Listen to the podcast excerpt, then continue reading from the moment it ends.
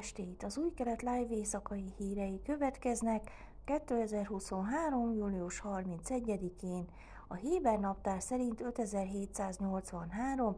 áfó 13-án.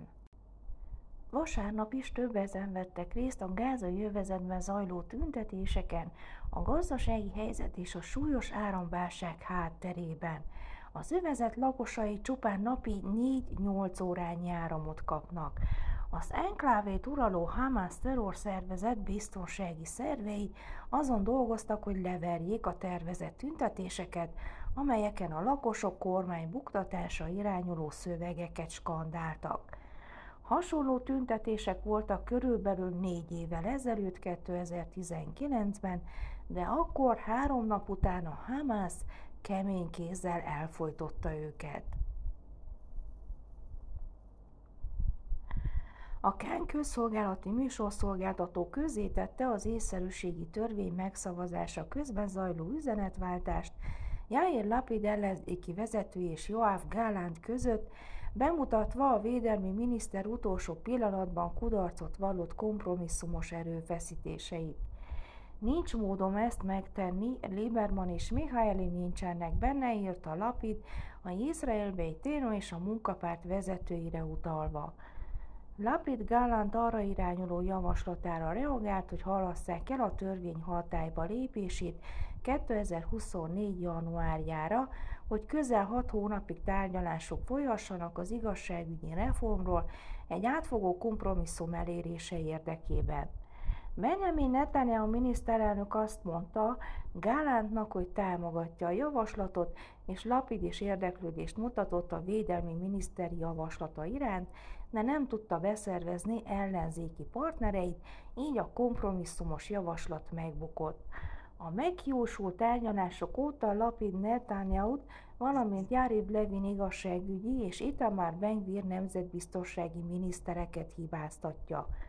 A Kának adott interjújában Lapid szombaton azt mondta, hogy Levin és Bengvir bementek Netanyahu szobájába, verték az asztalt, és Netanyahu megadta magát. Most kiderült, hogy a túloldalon is voltak olyanok, akik így vagy úgy ellenálltak. Lapid vasárnap a tárgyalásokhoz való visszatérés feltételéül a reformterv 18 hónapra szóló befagyasztását szabta. Az ellenzéki párt vezetői azt mondják, a Szaúd-Arábiával potenciálisan kötött normalizációs megállapodás nem lenne elég ahhoz, hogy beüljenek Benjamin Netanyahu miniszterelnök kormánykoalíciójába.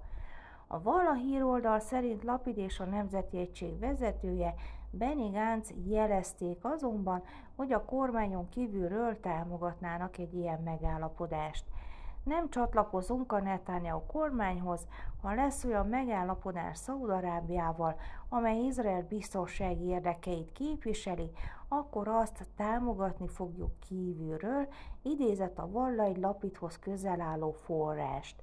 Az ellenzék várhatóan gyanakvó szemmel tekint minden Szaúd-Arábiával kötött megállapodásra, attól tartva, hogy az olyan engedményeket tartalmazhat, amelyek aláessek Izrael regionális katonai előnyét, például egy szaudi nukleáris program elfogadását. A hadsereg vasárnap engedélyezte annak közzétételét, hogy a biztonsági erők a múlt héten meghiúsítottak egy szokatlan fegyvercsempészeti kísérletet Jordániából Izraelbe.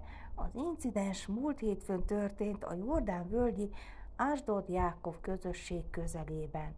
A hadsereg a csempészetet rendhagyónak minősítette, mely nem hasonlít a korábbi egyébként gyakori kísérletekhez a Jordán határon.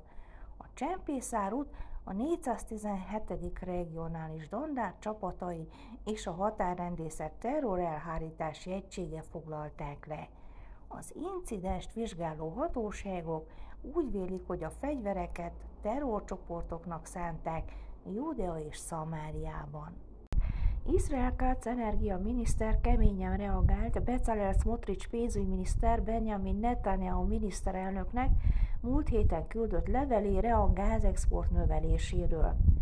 Smotrich a levélben hangsúlyozta, hogy Izraelnek meg kell védenie energia függetlenségét, miközben a gázexport növelésén dolgozik. Kác a pénzügyminisztérium szisztematikus magatartása miatt panaszkodott, miután körülbelül egy hónappal ezelőtt a pénzügyminisztérium költségvetési osztályának vezetője Jogev Gándosz hasonló álláspontot képviselt ebben a kérdésben.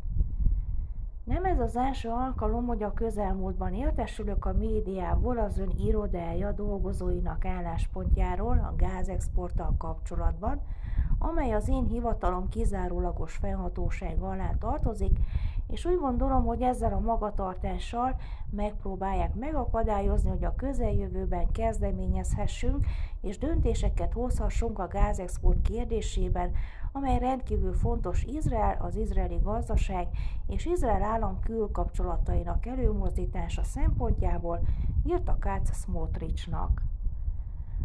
A Héber média úgy tudja, a Kerc a gázexport növelését tervezi. Smotrichnak írt levelében hangsúlyozta, Izrael állam és polgárai érdekeinek védelmét tervezi, hozzátéve, hogy tisztában van azzal, hogy a földgáz szektor fejlesztésének kérdése politikai és gazdasági, illetve társadalmi szempontból is súlyos kérdés. Ezért átfogó tanulmányt kért a minisztérium illetékeseitől földgáz termelés volumene bővítésének lehetőségeiről és az izraeli földgáz export esetleges növeléséről, szem előtt tartva a hazai piac szükséges ellátását. Időjárás. Kedden napos idő várható Jeruzsálemben és Tel Avivban 33, Hajfán 30, Eiláton 41, míg Asdodban 32 fokra lehet számítani. Ezek voltak az új kelet live hírei hétfőn.